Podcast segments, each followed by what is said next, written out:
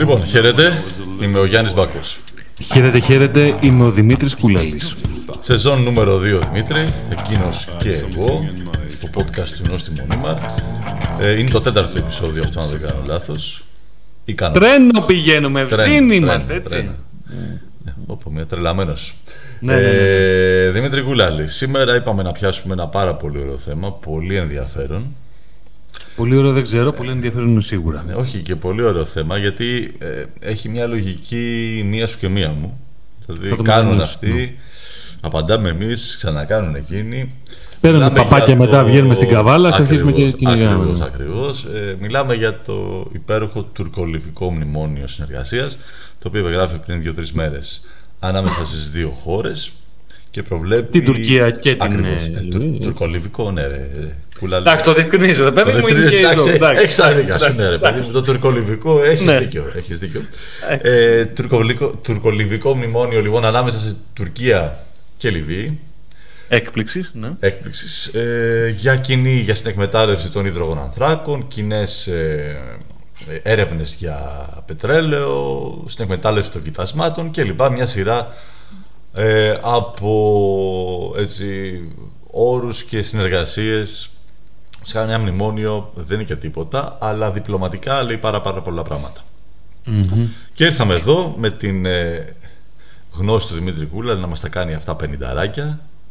Ο ειδικός, τα λιράκια, ψωμάκι σας δίνω και σήμερα, ψωμάκι. Έτσι, έτσι, τρελάθηκα σήμερα, τι έχει πάθει.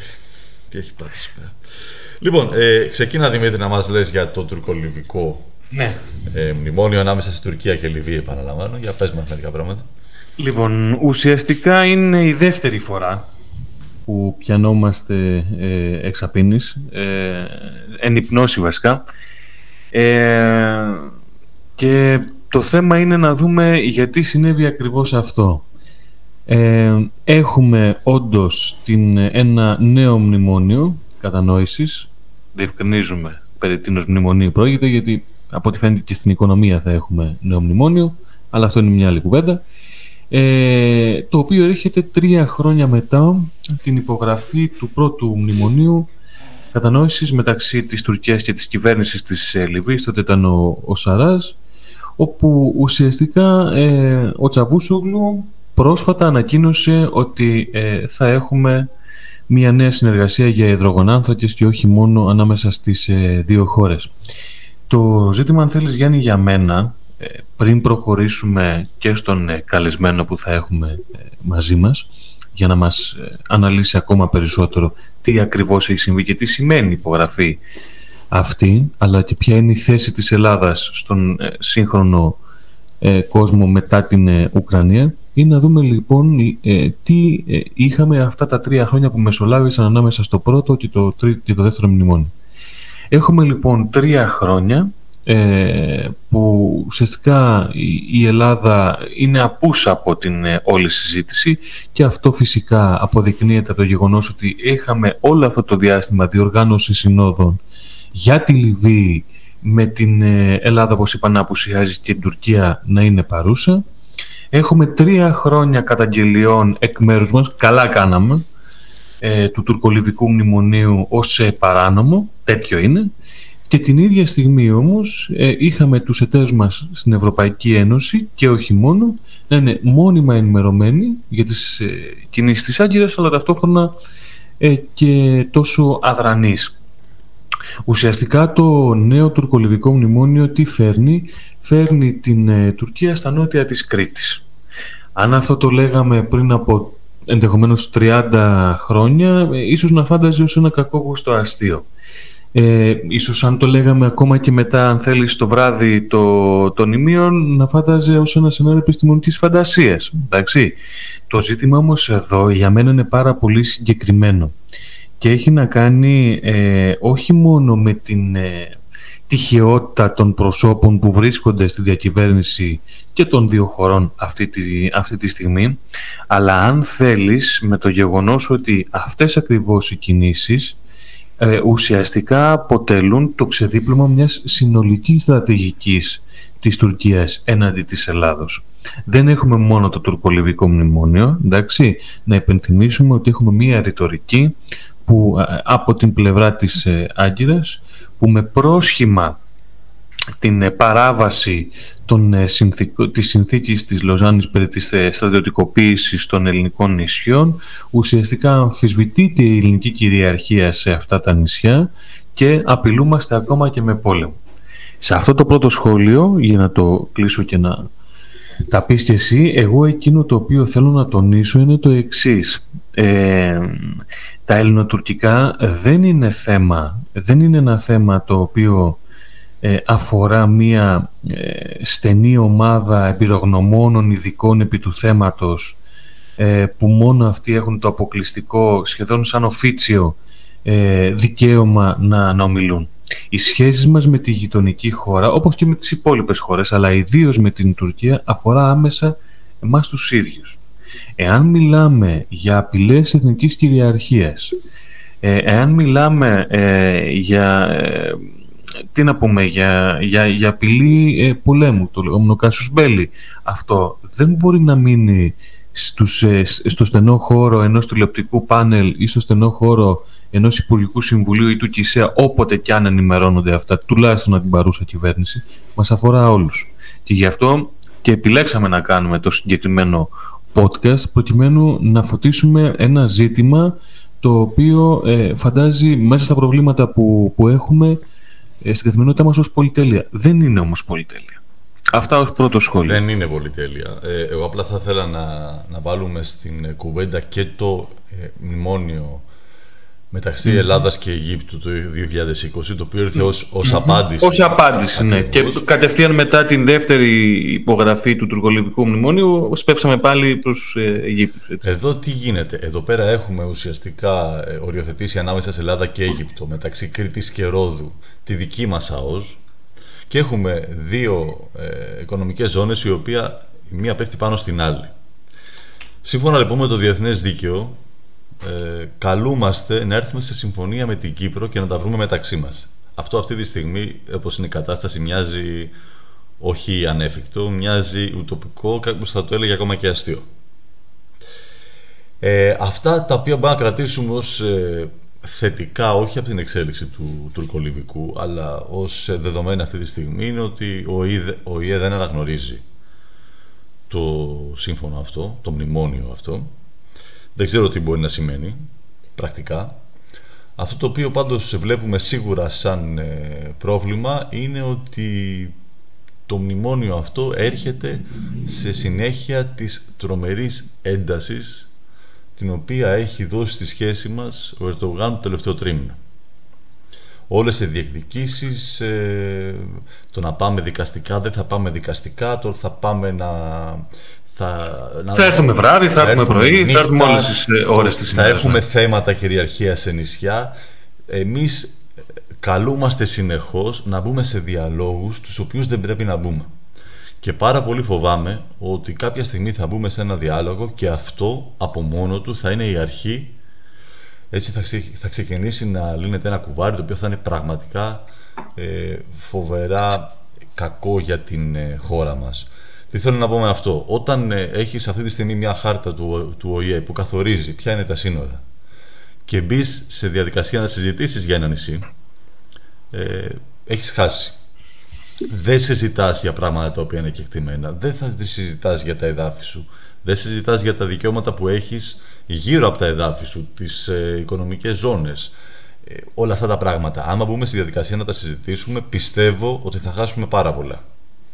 Δεν ξέρω λοιπόν εγώ ποια είναι η σωστή λύση. Δεν είμαι ούτε διπλωμάτης, ε, ούτε πολιτικός, ούτε έχω την εμπειρία, αλλά θεωρώ και, και είμαι καθαρά έτσι και πολύ μακριά από τη λογική των ε, συγκρούσεων και των θερμών επεισοδίων. Αλλά δυστυχώς ε, όταν φτάνει το Orange Race να κόβει βόλτες στις κυκλάδες και να λέμε ότι το πήρε ο αέρας και το έφερε μέσα ε, θεωρώ ότι η μόνη σωστή αντίδραση για να οριοθετήσει σωστά τη σχέση σου και να βάζεις τα όρια εκεί που πρέπει είναι πραγματικά να σηκώνεις και στην ένταση. Όλη αυτή η παθητική στάση που έχουμε θεωρώ πως έχει δώσει πάρα πολύ αέρα στον, ε, στον Ταχύπ Ερντογάν.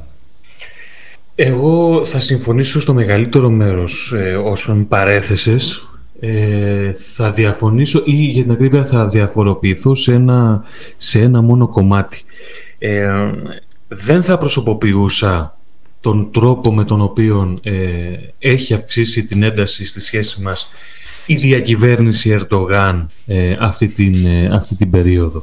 Θα έλεγα όπως ε, άφησα να υπονοηθεί και στην, στο πρώτο σχόλιο που έκανα ότι ουσιαστικά εδώ έχουμε το ξεδίπλωμα ενός ευρύτερου σχεδιασμού και αν δούμε κιόλας και τους συσχετισμούς, τους πολιτικούς συσχετισμούς δύναμης και στο εσωτερικό της Τουρκίας θα δούμε ότι υπάρχουν πολιτικές φωνές και μέσα στην τουρκική εθνοσυνέλευση οι οποίες είναι πολύ πιο ακραίες σε σχέση με τον ε, ίδιο τον, ε, τον Ερντογάν. Ε, για μένα λοιπόν εδώ, ε, έχοντας παρακολουθήσει όσο γίνεται πιο κοντά το, το ζήτημα και έχοντας μιλήσει και με μερικούς ε, ανθρώπους, έχουμε να κάνουμε με, την, με τον ρόλο όπως τον αντιλαμβάνεται και η τουρκική πολιτική και οικονομική ελίτ, αλλά και με τον ρόλο τον οποίο θέλουν και προετοιμάζουν για την ε, Τουρκία, προετοιμάζει για την Τουρκία και ο διεθνής παράγοντας. Δεν θα πρέπει για μένα να βγάλουμε από την εξίσωση φυσικά και την σημασία που αποδίδουν στην γειτονική χώρα οι Αμερικανοί και οι Ευρωπαίοι, ε, ακόμα και αν θέσει και, και οι Ρώσοι. Ε, είναι ένα πολύπλευρο ζήτημα το οποίο φυσικά ε, ακουμπά και όλα όσα συμβαίνουν αυτό το διάστημα στην, ε, στην Ουκρανία, εντάξει, όπου εκεί, ε, σύμφωνα με τις τελευταίες πληροφορίες που έχουμε, έχει ξανανοίξει πάλι ο, ο διάλογος για την είσοδο της ανθρωπότητας στο φρενοκομείο των πυρηνικών και την εκδήλωση ενός γενικευμένου πολέμου, αν δεν είναι ήδη γενικευμένος, έτσι. Ε, θα πρέπει να τα βάλουμε όλα επιτάπητος. Πριν πάμε στον ε, καλεσμένο τον οποίο θα αναγγείλουμε σε λίγο, ε, εγώ θέλω να θυμίσω μερικά πράγματα. Το πρώτο που θέλω να πω είναι ότι, γι' αυτό και αναφέρθηκα προηγουμένως Γιάννη, σε όλη αυτή τη σειρά που έχει προηγηθεί ναι. από το 19 μέχρι και σήμερα, εντάξει, ε, πάνω κάτω η, εξωτερική πολιτική της, ε, της χώρας, ε, με φυσικά με, έχοντας την πολιτική ηγεσία ε, τον ε, Πρωθυπουργό Κυριάκο Μητσοτάκη και την κυβέρνηση της Νέας Δημοκρατίας είδαμε να διαπράττει για δεύτερη φορά το ίδιο λάθος. Δεν ξέρω αν είναι αδράνεια, δεν ξέρω αν είναι αστοχία ή αν είναι, η, αν είναι αποτυχία ή αν θέλεις είναι η πλήρης στήχησή μας ε, με, με το ευρωνατοϊκό και αμερικανικό κυρίως ε, άρμα το οποίο ουσιαστικά μας στοιχίζει για να κάνουμε και ένα λογοπαίγνιο, ε, ε, επί του πεδίου. Τι θέλω να πω. Το 2019 είπαμε προηγουμένως ότι έχουμε την υπογραφή του πρώτου MOU, του ε, Μνημονίου Κατανόησης. Αυτό υπογράφεται στις, ε, αν δεν κάνω λάθος, στις 27 Νοεμβρίου. Ε, λίγες μέρες πριν, στις 16 Νοεμβρίου, και ενώ η ελληνική πλευρά γνωρίζει τις ε, προθέσεις από τις, ε, και της Λιβύης ε, και της πλευράς των, ε, της Λιβύης αλλά και της Τουρκίας η ελληνική πλευρά με προεξέχοντα φυσικά τον ίδιο τον Πρωθυπουργό βρίσκεται στο, στο Λονδίνο. Βρίσκεται την ακρίβεια στις 16 Νοεμβρίου. Είναι 11 ημέρες πριν την πρώτη ε, σύναψη συνεργασίας Τουρκίας-Λιβύης. Τότε ο κ. Μητσοτάκης έκανε τρίμερη επίσκεψη στο, στο Λονδίνο ε, και ουσιαστικά εκείνη την περίοδο θα μπορούσε, λέω εγώ τώρα με το φτωχό μου το μυαλό, αντί να φωτογραφίζεται περιχαρής, καλά έκανα θες τη γνώμη μου, με τον ε, Έλληνα ταινίστα ε, τον ε, Στέφανο Τσιπά, να έχει δώσει μεγαλύτερη έμφαση στο γεγονός και να προσπαθήσει έστω πριν τεθεί σε εφαρμογή το ε, τουρκολιβικό μνημόνιο να μπλοκάρει την κατάσταση. Την ε, επανάληψη αυτής της αδράνειας αποτυχίας, ε, όπως είπα και πριν, ή της, ε, της τύχησής μας, ή, ή, ή, τα αποτελέσματα της τύχησής μας με, το, με τους Αμερικανούς και το ΝΑΤΟ, την είδαμε ξανά να συμβαίνει και τώρα. Η ελληνική πλευρά είναι ενημερωμένη ήδη από το Φεβρουάριο του 2022 για τις προθέσεις, για την, για την πρόθεση να επεκταθεί αυτή η συνεργασία μεταξύ της Λιβύης και της Τουρκίας και ανταυτού, εντάξει, το προηγούμενο διάστημα τι είχαμε, είχαμε ε, την επίσκεψη σε έναν μόνο σημαντικό παράγοντα από τον Έλληνα Πρωθυπουργό και καμία διάθεση, καμία προσπάθεια διεθνοποίησης της, ε, της κατάστασης προκειμένου, ξαναλέω, να μπλοκαριστεί πριν οποιαδήποτε περαιτέρω ενέργεια. Εδώ μιλάμε λοιπόν για την ε, επιτομή της προσωπικής διπλωματίας. Δεν ξέρω όμως αν το ζήτημα εδώ είναι μόνο η αποτυχία της προσωπικής διπλωματίας την οποία ασκεί και ξέρουμε ότι ασκεί ως ε, dealer ε, επιχειρηματικών συμβολέων ε, ο Έλληνας Πρωθυπουργός ή αν έχει να κάνει με, την, με το γενικότερο πλαίσιο μέσα στο οποίο κινείται η χώρα αυτή τη στιγμή. Και το λέω αυτό Γιάννη γιατί μπροστά μου τη στιγμή που μιλάμε έχω την ανακοίνωση του Υπουργείου Εξωτερικών στιγμές μετά τη νέα συμφωνία ε, ανάμεσα στην Τουρκία και την Λιβύη που ουσιαστικά για άλλη μια φορά το ελληνικό Υπουργείο Εξωτερικών έτρεξε να ε, καλλιεργήσει νέες αυταπάτες περί προστασίας των ε, εθνικών μας συμφερόντων από την ΕΕ και το ΝΑΤΟ. Ε, υπάρχει ένα θεματάκι εδώ. Υπάρχει ένα θεματάκι νομίζω. Και το λέω αυτό γιατί την στιγμή που εμείς πέφταμε από τα σύννεφα κακός για το νέο τουρκολιβικό μνημόνιο, το περασμένο ε, λί, ε, λίγες ημέρες πριν, έτσι, ε, ο εκπρόσωπος της ε, τουρκικής προεδρίας, ο κύριος Ιμπραήμ Καλίν, συναντιόταν στην Κωνσταντινούπολη με τον Σύμβουλο Εθνικής Ασφαλείας του Λευκού Οίκου, τον ε, κύριο Τζέικ Σάλιβαν. Ε, εκεί από όσο ξέρουμε με βάση το ρεπορτάζ είχαμε συζήτηση για ε, διμερείς πολιτικές και, και οικονομικές σχέσεις μεταξύ των δύο χωρών σε τομείς συνεργασίας, στην αμυντική βιομηχανία, τον πόλεμο της Ουκρανίας, το Αιγαίο, τη Μεσόγειο τη, φυσικά την ένταξη της Φιλανδίας και της Σουηδίας στο ΝΑΤΟ και από κοινού, και αυτό είναι το, σημαντικό, το σημαντικότερο για μένα εδώ, αξιολόγησαν και άλλα περιφερειακά ζητήματα μέσα από την, ε, την εφαρμογή του ε, στρατηγικού μηχανισμού, προσδοκώντας έτσι, και λέω ακριβώς ότι υπόθετο ο κ. Σάλιβαν, την αύξηση των τομέων συνεργασίας στην βάση ε, κοινών συμφερόντων. Εδώ κάτι υπάρχει. Εδώ κάτι βρωμάει. Κάτι δεν πηγαίνει καλά. Ναι. Έτσι. Μάλιστα. Άρα λοιπόν, για να το κυκλώσουμε και για να πάμε στον ε, κύριο Θέμη Τζίμα, που θα είναι ο σημερινός μας ε, καλεσμένος, μου κάνει τρομερή εντύπωση ε, μου κάνουν τρομερή εντύπωση δηλώσεις του τύπου «Είμαστε σε πόλεμο με τη Ρωσία», γιατί η Ρωσία δεν μας λύνει τίποτα εκτός αν αποφασίσαμε να είμαστε σύμμαχοι με τους Τούρκους. Μα είμαστε σύμμαχοι με τους Τούρκους. Και βλέπουμε ουσιαστικά τον, ε, τον κηδεμόνα αυτής της ετερόκλητης φιλίας, αυτής της ε, λυκοσυμμαχίας, αν με επιτρέπεις τον όρο, ε, βλέπουμε λοιπόν το, το ΝΑΤΟ να, και τις ΗΠΑ να χαριδεύουν τα αυτιά υποτίθεται μιας χώρας που αμφισβητεί εν της πράγμαση την εδαφική ακαιρεότητα και κυριαρχία μιας έτερης χώρας μέλους του ΝΑΤΟ. Τι φάση. Εντάξει, αυτό γίνεται παραδοσιακά εδώ και πάρα πολλά χρόνια. Είναι αυτό που λες ότι δεν σου εξασφαλίζει τίποτα το να είσαι στο ΝΑΤΟ. Δεν μπορείς να ξέρεις τι μπορεί να σημαίνει το να μην είσαι στο ΝΑΤΟ.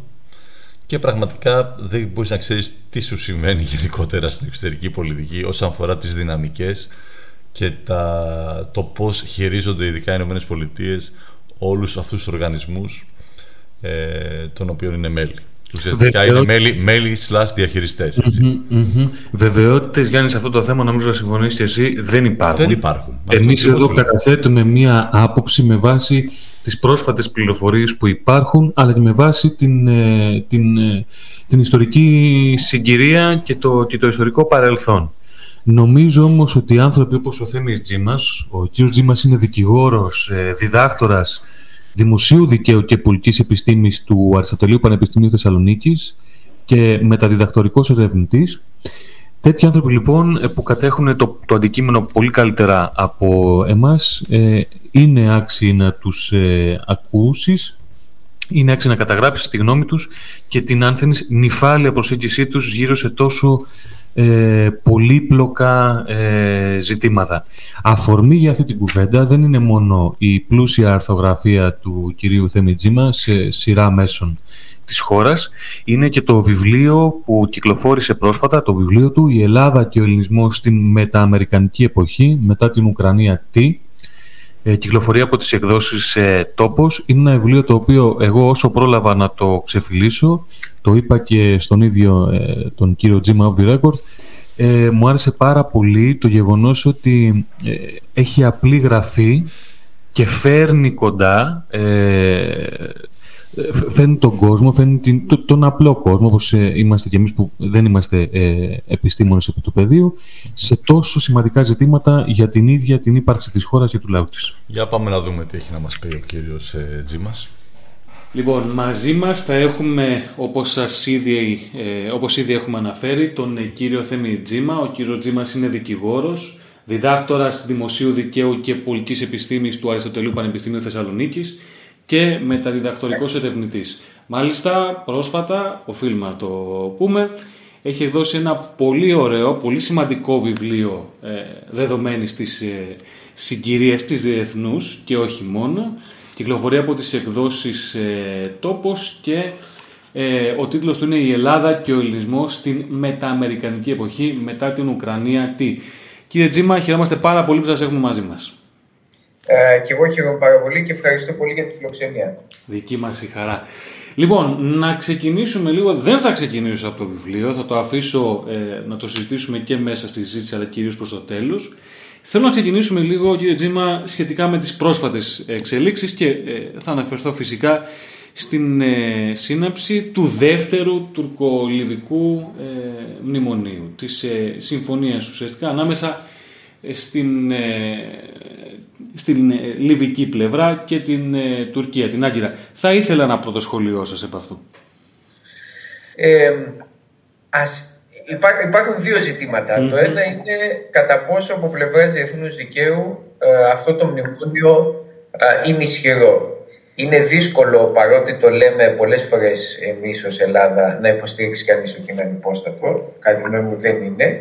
Αλλά ε, πράγματι μπορεί κανείς να αμφισβητήσει τη νομική του ισχύ. Να θεωρήσουμε δηλαδή ότι είναι άκυρο, διότι ακριβώς υπάρχει εσωτερική κατάσταση στη Λιβύη, η οποία ε, θέτει ένα αμφιβόλο τη νομική του ισχύ, αφενός και αφετέρου συγκρούεται ε, με τις προβλέψεις του δικαίου της θάλασσας και με την οριοθέτηση η οποία έχει γίνει μεταξύ Ελλάδος και Αιγύπτου. Αυτό είναι νομικό ζήτημα, σημαντικό νομικό ζήτημα, στο οποίο θα, σε ό,τι αφορά το οποίο θα μπορούσαμε να πούμε ότι το διεθνές δίκαιο κλείνει προς τη δική μας πλευρά, είναι με τη δική μας πλευρά. Mm-hmm. Υπάρχει όμως ένα δεύτερο, πιο σημαντικό ζήτημα νομίζω, που άπτεται της διεθνούς πολιτικής. Για πρώτη φορά εδώ και πάρα πολλές δεκαετίες η Τουρκία έχει μετατρέψει μια περιοχή στα νότια της Κρήτης, στα νότια της επικράτειάς μας, σε στρατιωτική και πολιτική της βάση.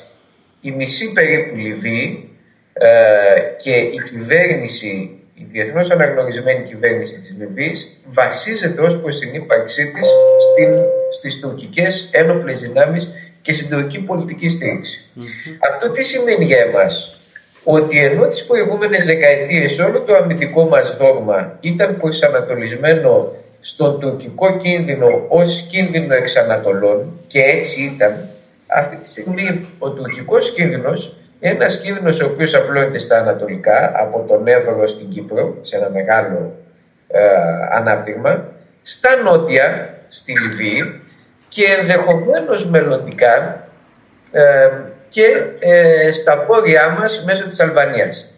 Αυτό τι σημαίνει; Δεν σημαίνει ότι απαραίτητος η Τουρκία, εάν τα πράγματα φτάσουν στο επίπεδο, στο σημείο μιας σύγκρουσης, θα επιχειρήσει από όλες αυτές τις πλευρές εναντίον της Ελλάδος.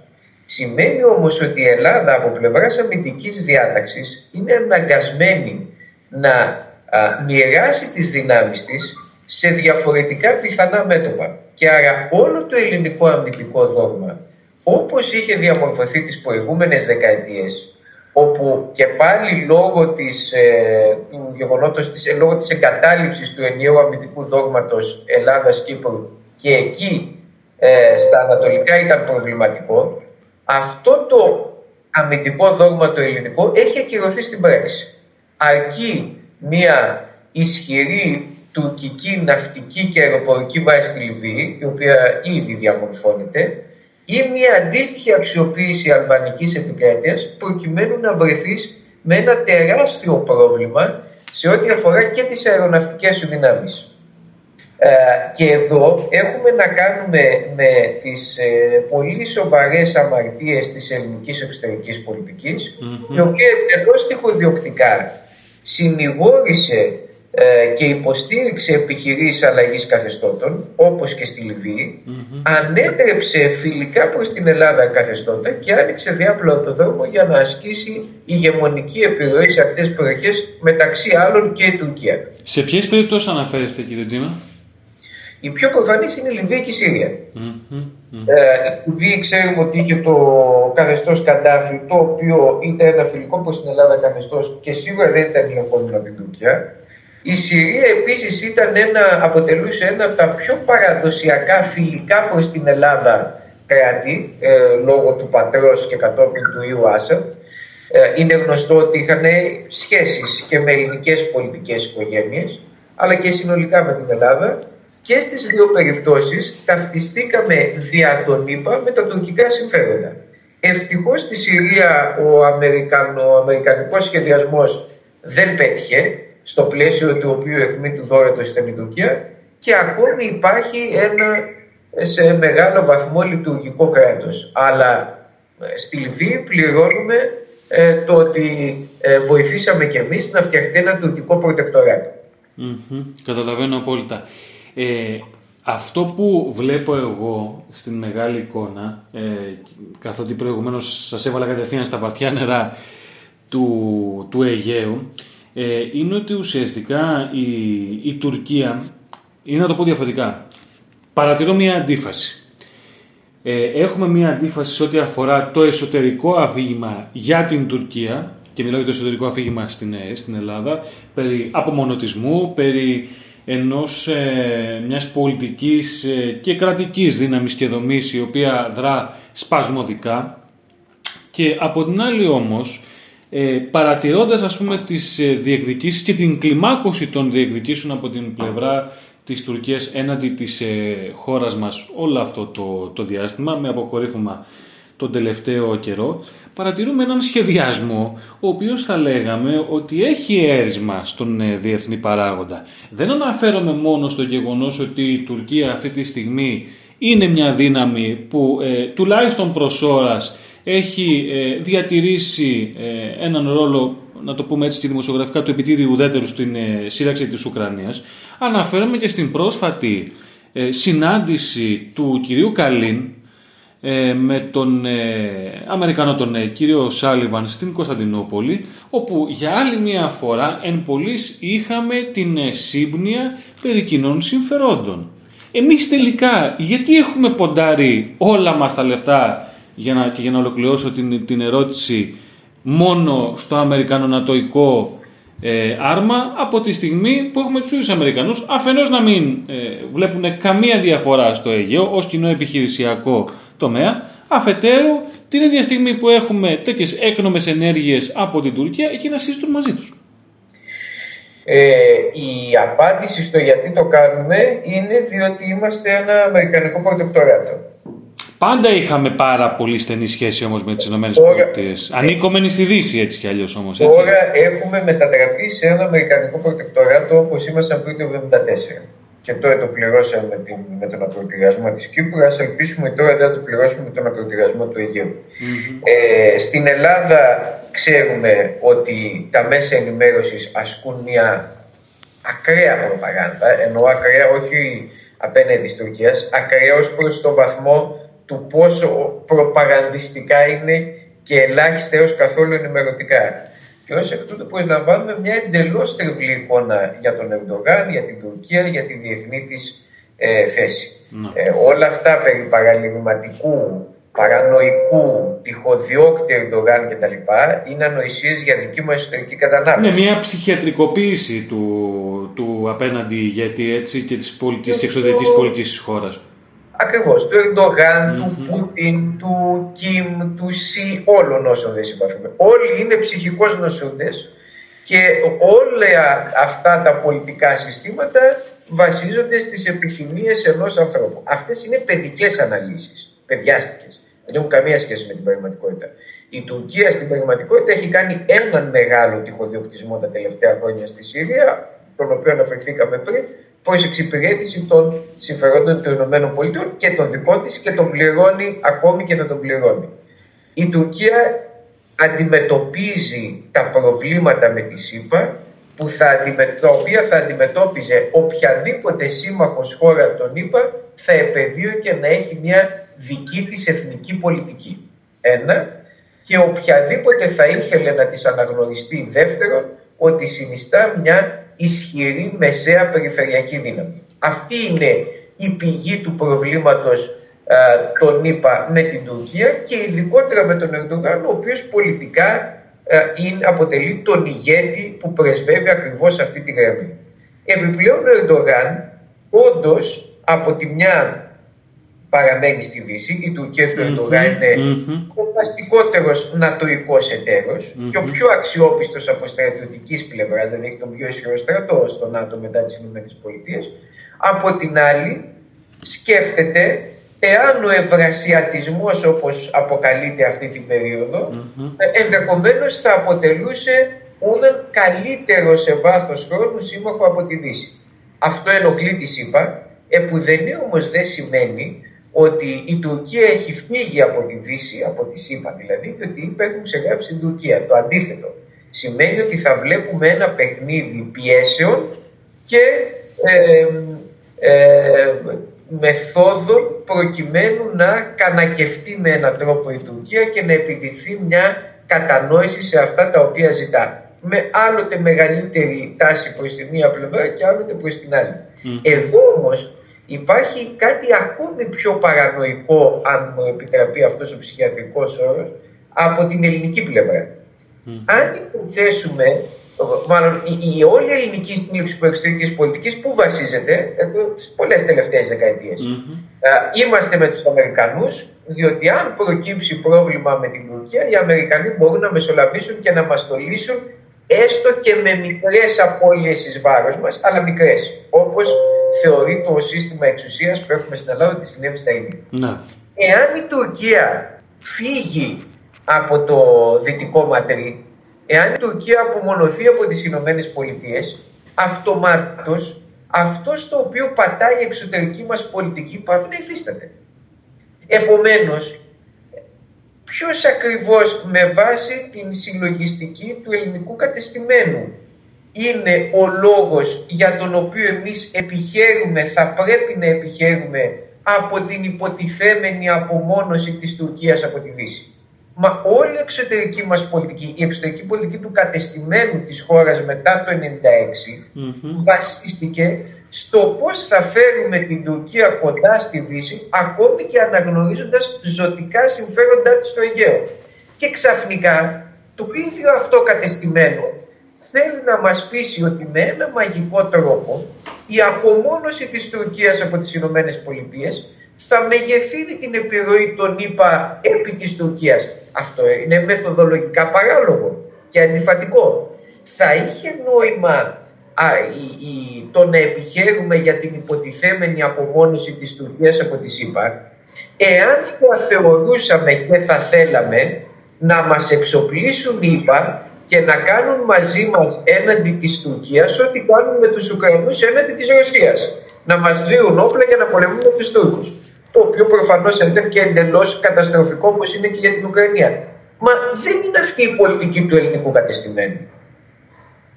Καταλαβαίνετε, πατάμε σε μια εσωτερική μεθοδολογική αντίφαση, η οποία στην πραγματικότητα πηγάζει από το εξής πάρα πολύ απλό.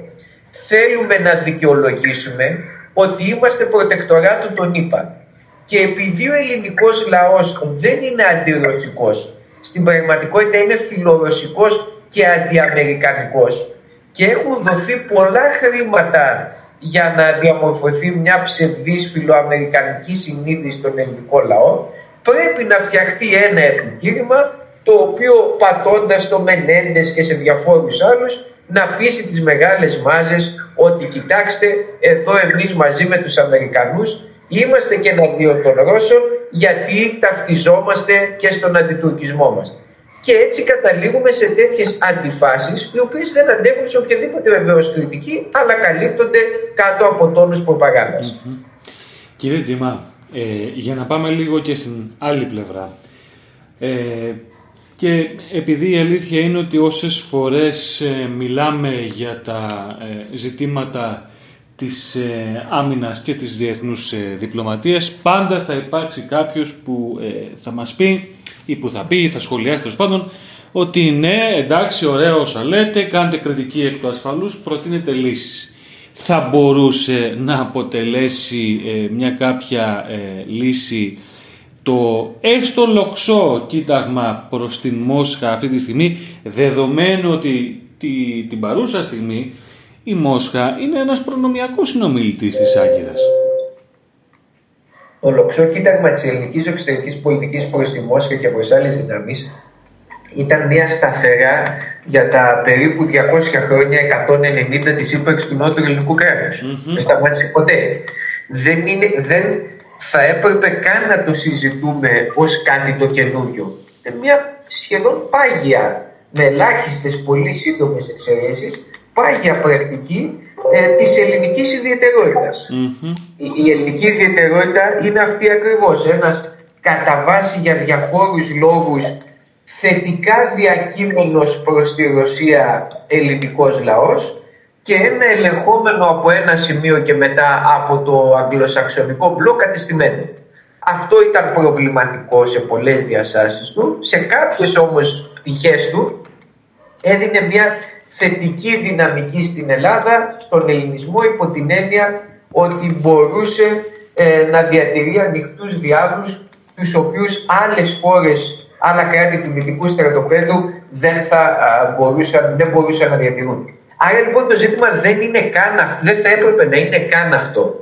Η ελληνική εξωτερική πολιτική και ο ελληνισμός ευρύτερα, γιατί μην ξεχνάτε ότι ο ελληνισμός έχει δύο κράτη, έχει την Ελλάδα και έχει την Κύπρο. Βεβαίως. Ναι.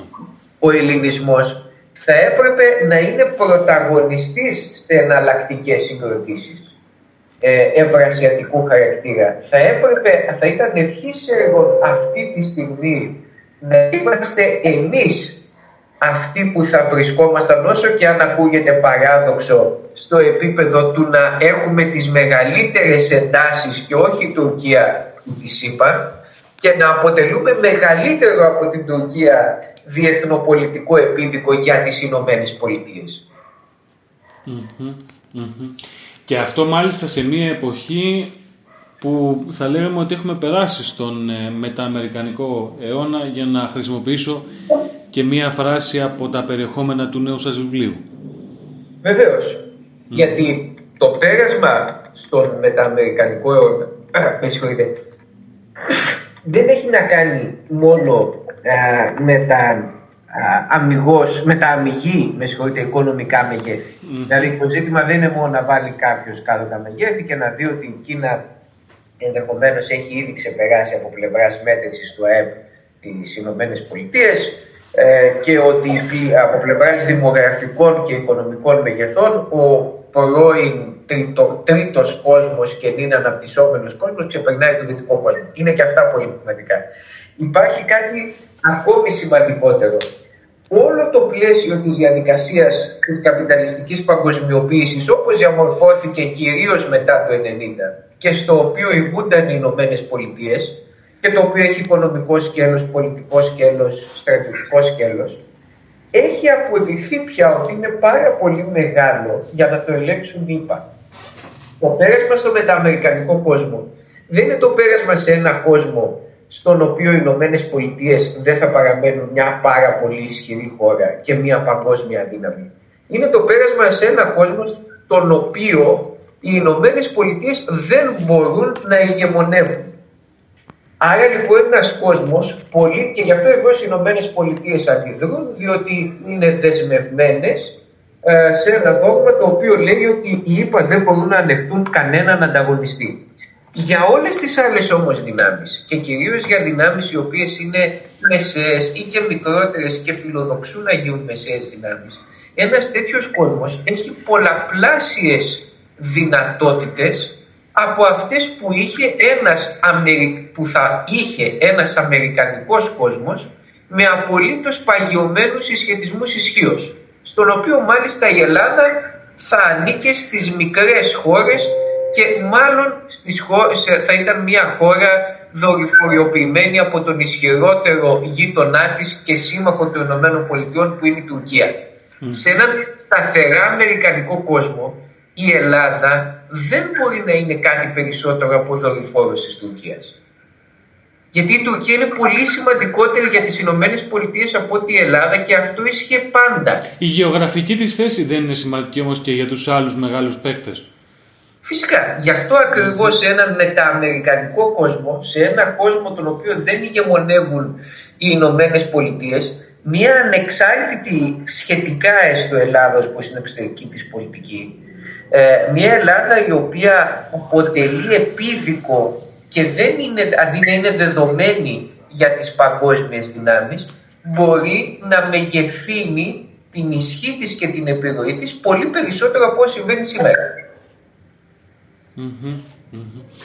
Για να ε, ολοκληρώσουμε Κύριε Τζίμα, εγώ θα ήθελα να αναφερθώ ε, και στον επίλογο του βιβλίου ως επίλογος μετά την Ουκρανία, αλλά και ως ένα ε, ευρύ ερώτημα για το τι βλέπετε στα της ε, Ουκρανίας. Έχουμε ξαναμπεί, στην, ε, έχουμε ξαναμπεί πάλι στην ε, παραφιλολογία περί της εισόδου της ανθρωπότητας στο φρενοκομείο του πυρηνικού πολέμου τι, τι, τι μπορεί να, να έχουμε από εκεί, τι εξέλιξη ε, και ποια φυσικά πιστεύετε, βλέπετε ότι θα είναι η εξέλιξη και για μας που σύμφωνα και με τις τελευταίες δηλώσεις της ε, Υπουργού του, της αδελφής του Πρωθυπουργού, συγγνώμη, ε, βρισκόμαστε σε πόλεμο με την ε, Ρωσία. Και ουσιαστικά και του ίδιου του Πρωθυπουργού. Ναι. Η, η ανθρωπότητα έχει εισέλθει σε ένα παγκόσμιο πόλεμο. Ε, δεν είναι μια πιθανότητα, ούτε ένα σχήμα λόγου, ένας πραγματικός παγκόσμιος πόλεμος, ο οποίος προς το παρόν περιορίζεται στην επικράτεια της Ουκρανίας ε, και, και πλέον κατά τη Ρωσία και στη δική της επικράτεια ε, και ο οποίος διεξάγεται κατά βάση, αλλά όχι μόνο, με Ουκρανούς και Ρώσους στο επίπεδο των χερσαίων δυνάμεων. Γενικά, τα άλλα συμμετέχουν και αεροπορικές δυνάμεις σε από πλευρά συλλογής πληροφοριών των ΗΠΑ και διαφόρων άλλων χωρών. Ο παγκόσμιος αυτός πόλεμος θα εξελιχθεί σε κατακλυσμία σύγκρουση, και αυτό είναι σαφές, το έχει δηλώσει η Ρωσία, εάν η Ρωσία κινδυνεύσει να ακροτηριαστεί εδαφικώς ή εάν κινδυνεύσει ε, με μια ολοκληρωτική καταστροφή που για τη Ρωσία σημαίνει είτε βεβαίως μια επίθεση, κάτι που δεν φαίνεται πολύ πιθανό, είτε με μια οργανωμένη, ακόμη πιο οργανωμένη απόπειρα αλλαγής ε, καθεστώτο στο εσωτερικό της. Σε, ε, σε αυτές τις δύο περιπτώσεις, η ελεγχόμενη ακόμα παγκόσμια σύγκρουση προφανώς θα γίνει γενικευμένη και κατακλυσμία. Ε, το δεύτερο, το οποίο. Άρα είμαστε πιο κοντά από ποτέ σε αυτό το κινδυνο ε, το δεύτερο είναι ότι θα δούμε δευτερεύοντα μέτωπα Ε, θα δούμε μέτωπα, βλέπουμε ήδη μέτωπα ε, στο Κάφκασο, στην περιοχή του Καυκάσου.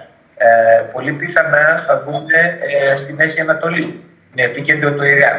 Ε, θα, ενδεχομένως ε, στην Ταϊβάν, προετοιμάζονται αυτή τη στιγμή τουλάχιστον τρεις σημαντικές περιφερειακές συγκρούσεις, πολύ πιθανώς και άλλες, προκειμένου οι ακόμα μη επαρκώς συγκροτηθήσεις δυνάμεις του Ευρασιατικού μπλοκ, γιατί ακόμη δεν έχουμε έναν ενιαίο στρατιωτικό συνασπισμό Ρωσία-Κίνα-Ιράν, όπως είναι το ΝΑΤΟ από την άλλη οι μη συγκροτηθήσεις αυτές να διασπαστούν. Ε, και άρα ε, η Ρωσία θα βρεθεί σε ακόμη δυσκολότερη θέση, όπως και ήδη βρίσκεται ε, σε δύσκολη θέση. Άρα λοιπόν θα δούμε έναν πολύ βλέπουμε ήδη έναν πολύ πραγματικό κίνδυνο κατακλυσμίας σύγκρουση. Θα δούμε ενδεχομένως πολλά μέτωπα, πολύ περισσότερα μέτωπα και εξαιτίας όλων αυτών η μη δυτική, αν θέλετε, να το προσδιορίσουμε αρνητικά, θα αναγκαστούν να πάρουν την εξής απόφαση.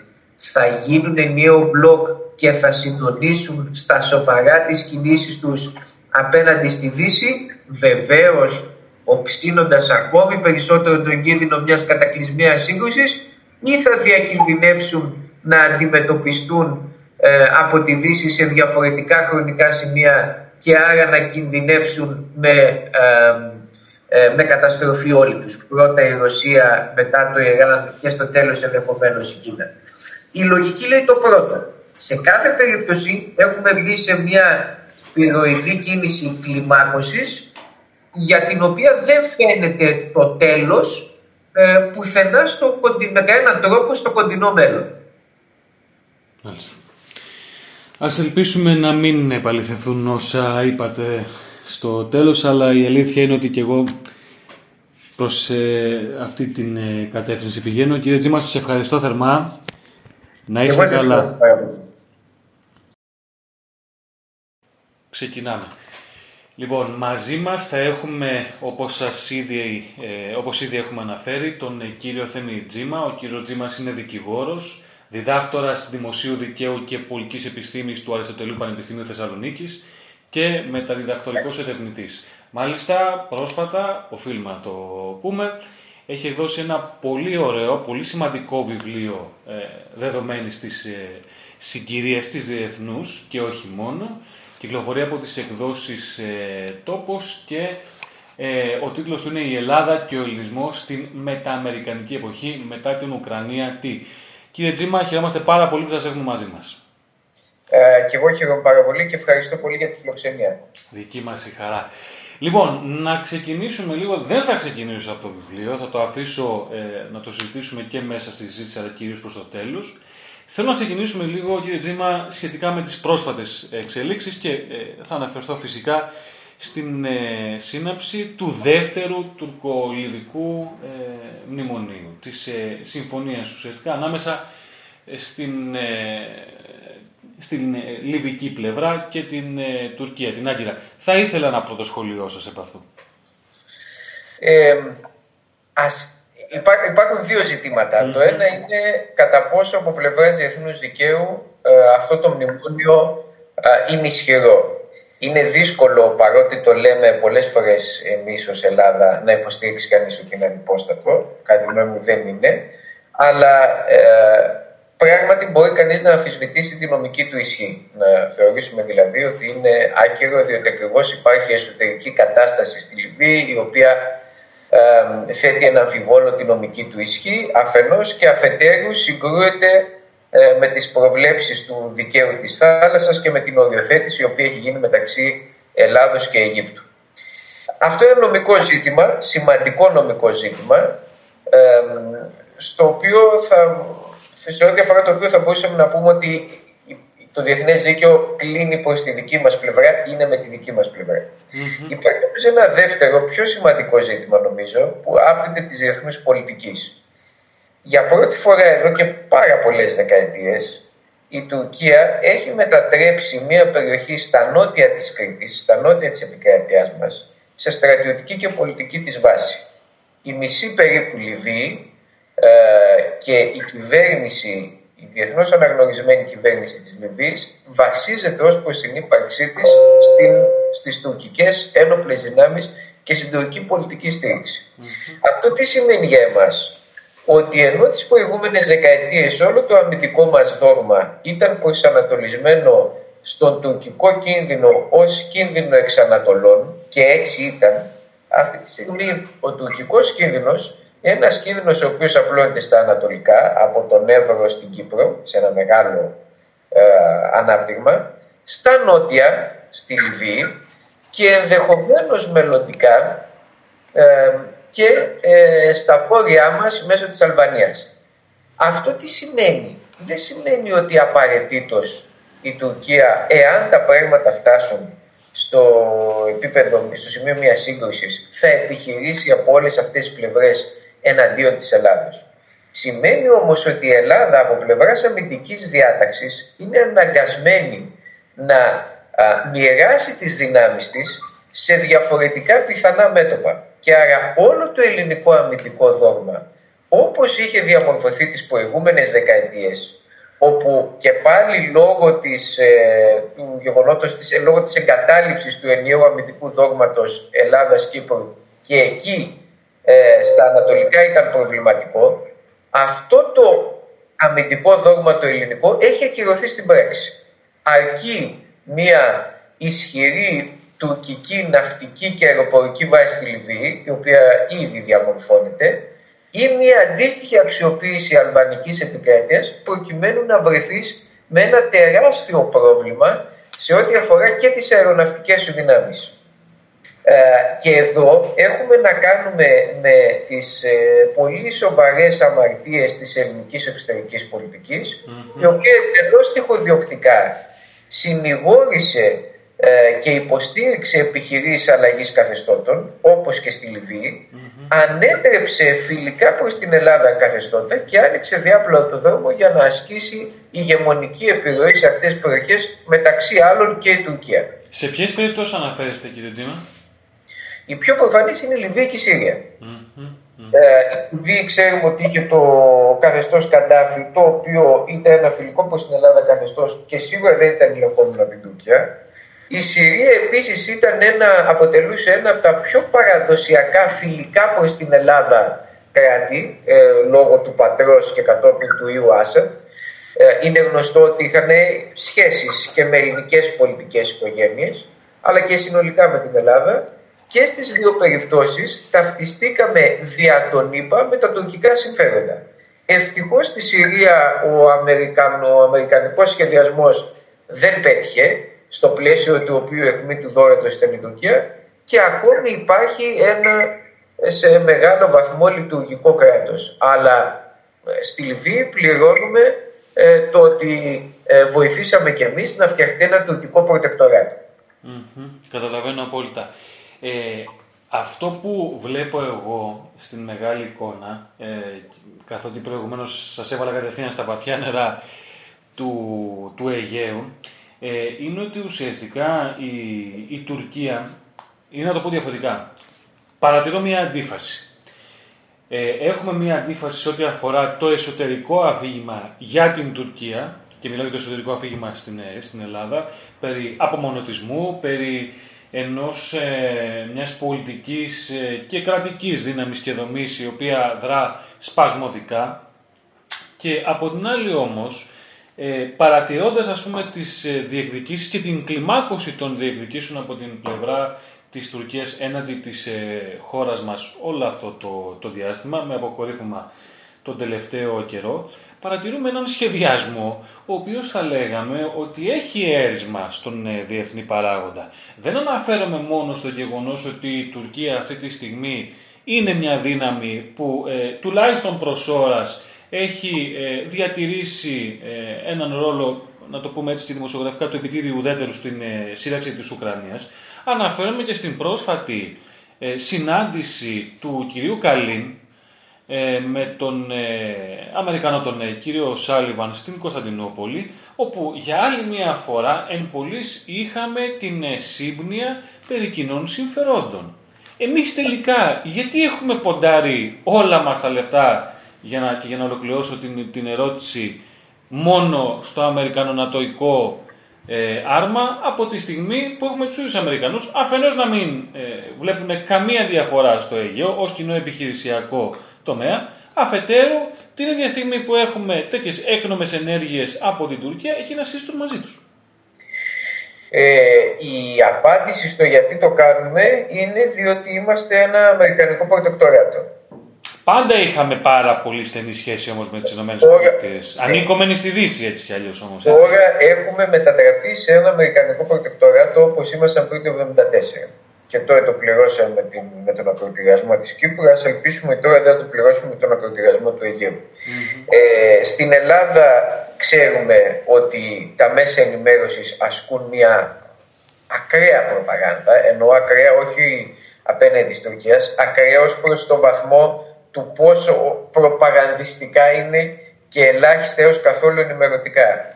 Και ως εκ τούτου προσλαμβάνουμε μια εντελώς τριβλή εικόνα για τον Ερντογάν, για την Τουρκία, για τη διεθνή της ε, θέση. Ναι. Ε, όλα αυτά περί παραλυρηματικού, παρανοϊκού, τυχοδιώκτη Ερντογάν κτλ.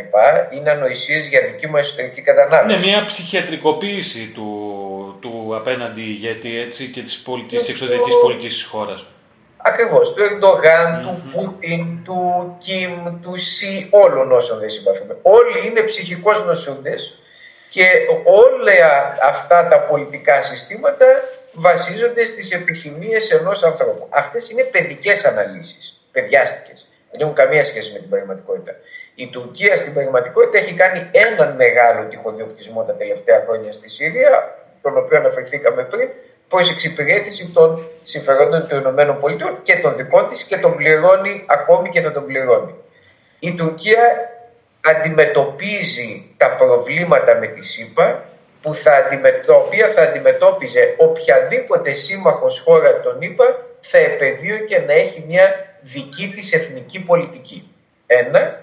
Και οποιαδήποτε θα ήθελε να της αναγνωριστεί δεύτερον ότι συνιστά μια ισχυρή μεσαία περιφερειακή δύναμη. Αυτή είναι η πηγή του προβλήματος α, τον είπα με την Τουρκία και ειδικότερα με τον Ερντογάν ο οποίος πολιτικά είναι, αποτελεί τον ηγέτη που πρεσβεύει ακριβώς αυτή τη γραμμή.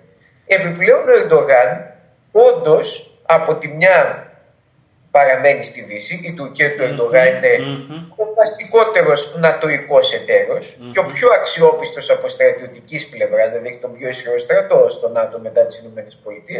Από την άλλη, σκέφτεται εάν ο ευρασιατισμός όπως αποκαλείται αυτή την περίοδο mm-hmm. ενδεχομένως θα αποτελούσε έναν καλύτερο σε βάθος χρόνου σύμμαχο από τη Δύση. Αυτό ενοχλεί της ΣΥΠΑ, επουδενή όμως δεν σημαίνει ότι η Τουρκία έχει φύγει από τη Δύση, από τη ΣΥΠΑ δηλαδή, και ότι έχουν ξεγράψει την Τουρκία. Το αντίθετο. Σημαίνει ότι θα βλέπουμε ένα παιχνίδι πιέσεων και ε, ε, μεθόδων προκειμένου να κανακευτεί με έναν τρόπο η Τουρκία και να επιδειχθεί μια κατανόηση σε αυτά τα οποία ζητά. Με άλλοτε μεγαλύτερη τάση προς τη μία πλευρά και άλλοτε προς την άλλη. Εδώ όμως υπάρχει κάτι ακόμη πιο παρανοϊκό, αν μου επιτραπεί αυτός ο ψυχιατρικός όρος, από την ελληνική πλευρά. Αν υποθέσουμε μάλλον η, η όλη ελληνική σύλληψη εξωτερική πολιτικής που βασίζεται εδώ τι πολλές τελευταίες Είμαστε με τους Αμερικανούς, διότι αν προκύψει πρόβλημα με την Τουρκία, οι Αμερικανοί μπορούν να μεσολαβήσουν και να μας το λύσουν έστω και με μικρές απώλειες εις βάρος μας, αλλά μικρές. Όπως θεωρεί το σύστημα εξουσίας που έχουμε στην Ελλάδα ότι συνέβη στα ίδια. Ναι. Εάν η Τουρκία φύγει από το δυτικό Μαντρί Εάν η Τουρκία απομονωθεί από τις Ηνωμένες Πολιτείες, αυτομάτως αυτός στο οποίο πατάει η εξωτερική μας πολιτική πάβει να υφίσταται. Επομένως, ποιος ακριβώς με βάση την συλλογιστική του ελληνικού κατεστημένου είναι ο λόγος για τον οποίο εμείς επιχαίρουμε, θα πρέπει να επιχαίρουμε από την υποτιθέμενη απομόνωση της Τουρκίας από τη Δύση. Μα όλη η εξωτερική μας πολιτική, η εξωτερική πολιτική του κατεστημένου της χώρας μετά το 1996 mm βασίστηκε στο πώς θα φέρουμε την Τουρκία κοντά στη Δύση ακόμη και αναγνωρίζοντας ζωτικά συμφέροντά της στο Αιγαίο. Και ξαφνικά το ίδιο αυτό κατεστημένο θέλει να μας πείσει ότι με ένα μαγικό τρόπο η απομόνωση της Τουρκίας από τις Ηνωμένες Πολιτείες θα μεγεθύνει την επιρροή των ΗΠΑ επί της Τουρκίας. Αυτό είναι μεθοδολογικά παράλογο και αντιφατικό. Θα είχε νόημα α, η, η, το να επιχαίρουμε για την υποτιθέμενη απομόνωση της Τουρκίας από τη ΣΥΠΑ εάν θα θεωρούσαμε και θα θέλαμε να μας εξοπλίσουν οι ΗΠΑ και να κάνουν μαζί μας έναντι της Τουρκίας ό,τι κάνουν με τους Ουκρανούς έναντι της Ρωσίας. Να μας δίνουν όπλα για να πολεμούν τους Τούρκους το οποίο προφανώς ήταν και εντελώς καταστροφικό όπως είναι και για την Ουκρανία. Μα δεν είναι αυτή η πολιτική του ελληνικού κατεστημένου. Καταλαβαίνετε, πατάμε σε μια εσωτερική μεθοδολογική αντίφαση η οποία στην πραγματικότητα πηγάζει από το εξής πάρα πολύ απλό. Θέλουμε να δικαιολογήσουμε ότι είμαστε προτεκτοράτου των ΗΠΑ. Και επειδή ο ελληνικός λαός δεν είναι αντιρωσικός, στην πραγματικότητα είναι φιλορωσικός και αντιαμερικανικός και έχουν δοθεί πολλά χρήματα για να διαμορφωθεί μια ψευδής φιλοαμερικανική συνείδηση στον ελληνικό λαό, πρέπει να φτιαχτεί ένα επιχείρημα το οποίο πατώντας το Μενέντες και σε διαφόρους άλλους να πείσει τις μεγάλες μάζες ότι κοιτάξτε εδώ εμείς μαζί με τους Αμερικανούς είμαστε και εναντίον των Ρώσων γιατί ταυτιζόμαστε και στον αντιτουρκισμό μας. Και έτσι καταλήγουμε σε τέτοιες αντιφάσεις οι οποίες δεν αντέχουν σε οποιαδήποτε βεβαίως κριτική αλλά καλύπτονται κάτω από τόνους προπαγάνδας. Κύριε Τζιμά, ε, για να πάμε λίγο και στην άλλη πλευρά. Ε, και επειδή η αλήθεια είναι ότι όσες φορές ε, μιλάμε για τα ε, ζητήματα της ε, άμυνας και της διεθνούς διπλωματίας, πάντα θα υπάρξει κάποιος που θα μας πει ή που θα πει ή θα σχολιάσει τέλος πάντων ότι ναι, εντάξει, ωραία όσα λέτε, κάντε κριτική εκ του ασφαλούς, προτείνετε λύσεις. Θα μπορούσε να αποτελέσει μια κάποια λύση το έστω λοξό κοίταγμα προς την Μόσχα αυτή τη στιγμή, δεδομένου ότι τη, την παρούσα στιγμή η Μόσχα είναι ένας προνομιακός συνομιλητής της Άγκυρας. Το λοξό κοίταγμα της ελληνικής εξωτερικής πολιτικής προς τη Μόσχα και προς άλλες δυνάμεις ήταν μια σταθερά για τα περίπου 200 χρόνια, 190 της ύπαρξης του νότου ελληνικού κράτους. Mm-hmm. Δεν σταμάτησε ποτέ. Δεν, είναι, δεν θα έπρεπε καν να το συζητούμε ως κάτι το καινούριο. Είναι μια σχεδόν πάγια, με ελάχιστες πολύ σύντομες εξαιρέσεις, πάγια πρακτική ε, της ελληνικής Η, ελληνική ιδιαιτερότητα είναι αυτή ακριβώς, ένας κατά βάση για διαφόρους λόγους θετικά διακείμενος προς τη Ρωσία ελληνικός λαός και ένα ελεγχόμενο από ένα σημείο και μετά από το αγγλοσαξονικό μπλοκ κατεστημένο. Αυτό ήταν προβληματικό σε πολλές διαστάσεις του, σε κάποιες όμως πτυχές του έδινε μια θετική δυναμική στην Ελλάδα, στον ελληνισμό υπό την έννοια ότι μπορούσε ε, να διατηρεί ανοιχτούς διάβλους τους οποίους άλλες χώρες, άλλα κράτη του δυτικού στρατοπέδου δεν, θα, μπορούσαν, δεν μπορούσαν να διατηρούν. Άρα λοιπόν το ζήτημα δεν είναι καν, δεν θα έπρεπε να είναι καν αυτό. Η ελληνική εξωτερική πολιτική και ο ελληνισμός ευρύτερα, γιατί μην ξεχνάτε ότι ο ελληνισμός έχει δύο κράτη, έχει την Ελλάδα και έχει την Κύπρο. Ναι. Ο ελληνισμός θα έπρεπε να είναι πρωταγωνιστής σε εναλλακτικές συγκροτήσεις ε, ευρασιατικού χαρακτήρα. Θα έπρεπε, θα ήταν ευχής έργο αυτή τη στιγμή να είμαστε εμείς αυτοί που θα βρισκόμασταν όσο και αν ακούγεται παράδοξο στο επίπεδο του να έχουμε τις μεγαλύτερες εντάσεις και όχι η Τουρκία που τη είπα και να αποτελούμε μεγαλύτερο από την Τουρκία διεθνοπολιτικό επίδικο για τις Ηνωμένες Και αυτό μάλιστα σε μια εποχή που θα λέγαμε ότι έχουμε περάσει στον ε, μετααμερικανικό αιώνα για να χρησιμοποιήσω και μία φράση από τα περιεχόμενα του νέου σας βιβλίου. Βεβαίως. Γιατί το πέρασμα στον μετααμερικανικό αιώνα, με συγχωρείτε, δεν έχει να κάνει μόνο με τα αμυγός, με τα αμυγή, με συγχωρείτε, οικονομικά μεγέθη. Δηλαδή το ζήτημα δεν είναι μόνο να βάλει κάποιος κάτω τα μεγέθη και να δει ότι η Κίνα ενδεχομένως έχει ήδη ξεπεράσει από πλευράς μέτρησης του ΑΕΠ τις Ηνωμένες Πολιτείες ε, και ότι από πλευράς δημογραφικών και οικονομικών μεγεθών ο πρώην τρίτο, τρίτος κόσμος και είναι αναπτυσσόμενος κόσμος ξεπερνάει το δυτικό κόσμο. Είναι και αυτά πολύ σημαντικά. Υπάρχει κάτι ακόμη σημαντικότερο. Όλο το πλαίσιο της διαδικασίας της καπιταλιστικής παγκοσμιοποίησης όπως διαμορφώθηκε κυρίως μετά το 1990 και στο οποίο ηγούνταν οι Ηνωμένες Πολιτείες και το οποίο έχει οικονομικό σκέλος, πολιτικό σκέλος, στρατιωτικό σκέλος, έχει αποδειχθεί πια ότι είναι πάρα πολύ μεγάλο για να το ελέγξουν οι Το πέρασμα στο μεταμερικανικό κόσμο δεν είναι το πέρασμα σε ένα κόσμο στον οποίο οι Ηνωμένες Πολιτείες δεν θα παραμένουν μια πάρα πολύ ισχυρή χώρα και μια παγκόσμια δύναμη. Είναι το πέρασμα σε ένα κόσμο τον οποίο οι Ηνωμένες Πολιτείες δεν μπορούν να ηγεμονεύουν. Άρα λοιπόν είναι ένας κόσμος πολύ και γι' αυτό εδώ οι Ηνωμένες Πολιτείες αντιδρούν, διότι είναι δεσμευμένες ε, σε ένα δόγμα το οποίο λέει ότι οι ΗΠΑ δεν μπορούν να ανεχτούν κανέναν ανταγωνιστή.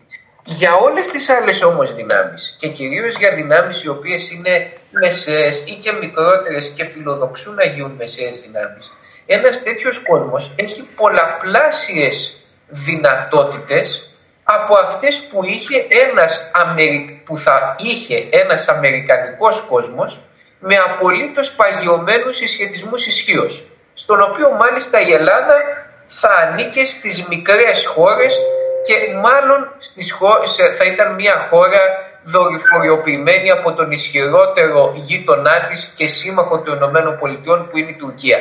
Σε έναν σταθερά αμερικανικό κόσμο η Ελλάδα δεν μπορεί να είναι κάτι περισσότερο από δορυφόρος της Τουρκίας.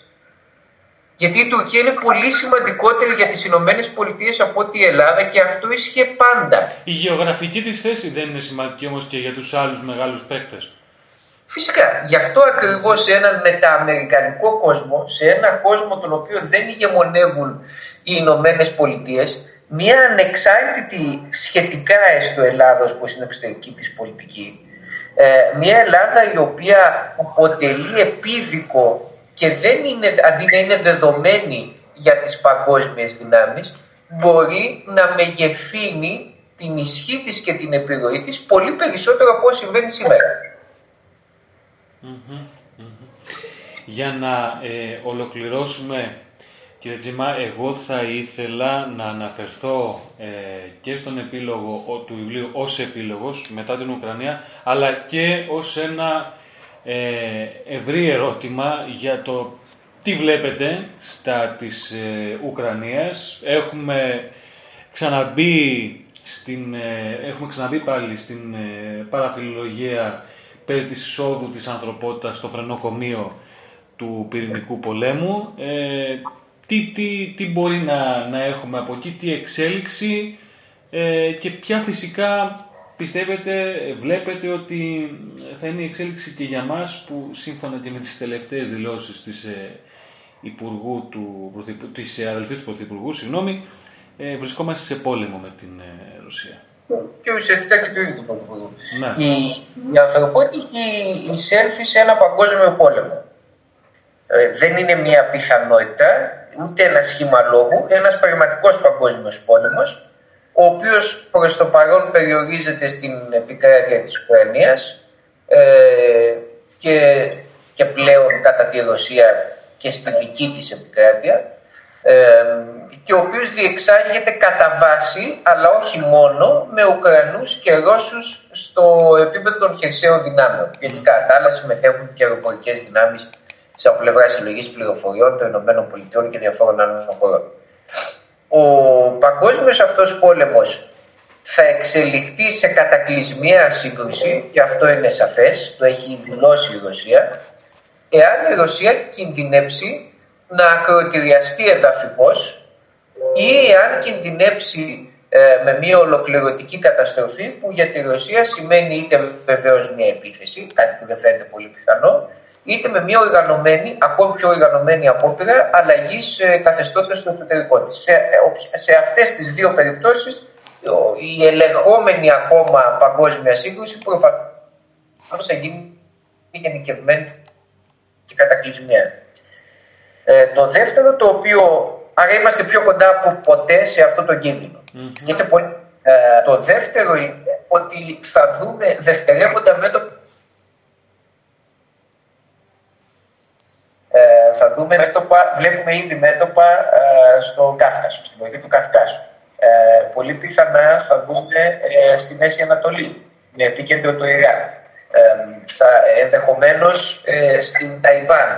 Προετοιμάζονται αυτή τη στιγμή τουλάχιστον τρεις σημαντικές περιφερειακές συγκρούσεις, πολύ πιθανώς και άλλες, προκειμένου οι ακόμα μη επαρκώς συγκροτηθήσεις δυνάμεις του επρασιατικού μπλοκ, γιατί ακόμη δεν έχουμε έναν ενιαίο στρατιωτικό συνασπισμό Ρωσίας-Κίνας-Ιράν, όπως είναι το ΝΑΤΟ από την άλλη οι μη συγκροτηθήσεις αυτές να διασπαστούν. Ε, και άρα ε, η Ρωσία να βρεθεί σε ακόμη δυσκολότερη θέση, όπως και ήδη βρίσκεται ε, σε δύσκολη θέση. Άρα λοιπόν θα δούμε έναν πολύ, βλέπουμε ήδη έναν πολύ πραγματικό κίνδυνο κατακλυσμίας σύγκρουση. Θα δούμε ενδεχομένως πολλά μέτωπα, πολύ περισσότερα μέτωπα και εξαιτίας όλων αυτών η μη δυτική αν θέλετε, να το προσδιορίσουμε αρνητικά, θα αναγκαστούν να πάρουν την εξής απόφαση. Θα γίνουν ενιαίο μπλοκ και θα συντονίσουν στα σοβαρά τις κινήσεις τους απέναντι στη Δύση, βεβαίως οξύνοντας ακόμη περισσότερο τον κίνδυνο μιας κατακλυσμίας σύγκρουσης ή θα διακινδυνεύσουν να αντιμετωπιστούν ε, από τη Δύση σε διαφορετικά χρονικά σημεία και άρα να κινδυνεύσουν με, ε, ε, με καταστροφή όλοι τους. Πρώτα η Ρωσία, μετά το Ιράν και στο τέλος ενδεχομένως η Κίνα. Η λογική λέει το πρώτο. Σε κάθε περίπτωση έχουμε μπει σε μια πυροειδή κίνηση κλιμάκωσης για την οποία δεν φαίνεται το τέλος ε, πουθενά στο, με κανέναν τρόπο στο κοντινό μέλλον. Μάλιστα. Ας ελπίσουμε να μην επαληθευθούν όσα είπατε στο τέλος, αλλά η αλήθεια είναι ότι και εγώ προς ε, αυτή την ε, κατεύθυνση πηγαίνω. Κύριε Τζίμα, σας ευχαριστώ θερμά. Να και εγώ σας ευχαριστώ πάρα πολύ. Λοιπόν, ε, ακούσαμε την ε, συνέντευξη με τον ε, κύριο Τζίμα, την παρέμβασή του στο ε, απόψινό podcast, στο νέο podcast του Νόστιμο Νίμαρ.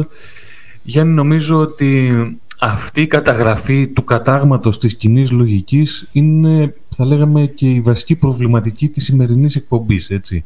Είναι ο λόγος για τον οποίο κάναμε, νομίζω, αυτό το podcast. Ε, κάτι, δεν, κάτι δεν κολλάει. Κάτι δεν πηγαίνει με, με βάση, τι να πω, ε, με βάση αυτό που θα, θα μπορούσε να οριστεί ως κοινή λογική για τα συμφέροντα της, ε, της χώρας, αυτά τα, τα περιβόητα εθνικά συμφέροντα, τα εθνικά μας θέματα. Το ζήτημα όμως εδώ είναι ότι έχουμε μπει σε μια, ε, σε μια συζήτηση η οποία, ε, από την οποία κινούμε σε πάρα πολύ μειονεκτική θέση. Και δεν ξέρω αν αυτό συνεχιστεί, πού ακριβώς θα καταλήξει. Μιλήσαμε με, προηγουμένως και είπαμε ότι δεν μιλάμε με βεβαιότητες. Αλήθεια είναι αυτό. Και το μόνο που εγώ έχω να προσθέσω σχόλιο είναι ότι για μένα αυτό το κάταγμα της κοινής λογικής έχει ε, όνομα και λέγεται ευρωατλαντισμός. Εγώ δεν βρίσκω κάποια άλλη απάντηση σε όλο αυτό. Ε, Δημήτρη, εγώ το ευρώ δεν ξέρω γιατί το λες. Εμένα καθαρά είναι ουσιαστικά ένα παιχνίδι που νιώθω ότι οι ΗΠΑ έκαναν μια τρομερή πρακτική, όχι πρακτική ακριβώς, μια, ένα, μια φοβερή μάχη δώσαν με τη Σοβιετική Ένωση στα χρόνια του ψυχρού πολέμου. Έμαθαν πάρα πολύ καλά πώς να κερδίζουν όλες αυτές τις ψυχροπολεμικές μάχες και μέσω του ΝΑΤΟ πλέον, παίζοντας μόνοι τους ως μεγάλη δύναμη, γιατί δεν θεωρώ ότι η Ευρωπαϊκή Ένωση παίζει κάποιο σημαντικό ρόλο, ουσιαστικά έχει μπει στο άρμα των ΗΠΑ και ακολουθεί οδηγίες. Και αν όχι οδηγίες, ξέρει σε εισαγωγικά τι να κάνει έτσι ώστε να παραμένουν ικανοποιημένες οι ΗΠΑ.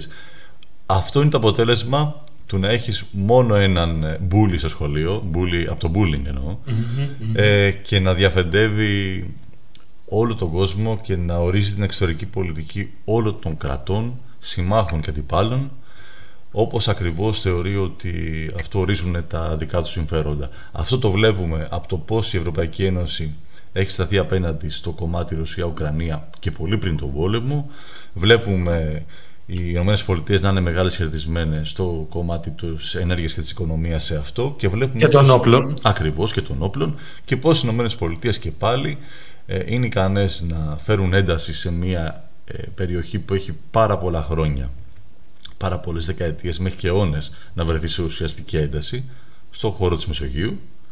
Ε, μόνο και μόνο για να μπορέσει να κερδίσει μέσα από αυτό κάποια πράγματα πιθανόν πάλι να μιλάμε για το θέμα της ενέργειας και πάντα εγώ επιστρέφω σε εκείνο το εκπληκτικό βιβλίο του Τζέρεμι Ρίφκιν, την οικονομία του υδρογόνου, το οποίο προέβλεπε πριν 20 χρόνια το πώς η επόμενη πόλεμη θα είναι ξεκάθαρα ενεργειακή και πώς θα καταλήξουμε να κάνουμε πόλεμο ακόμα και για το νερό.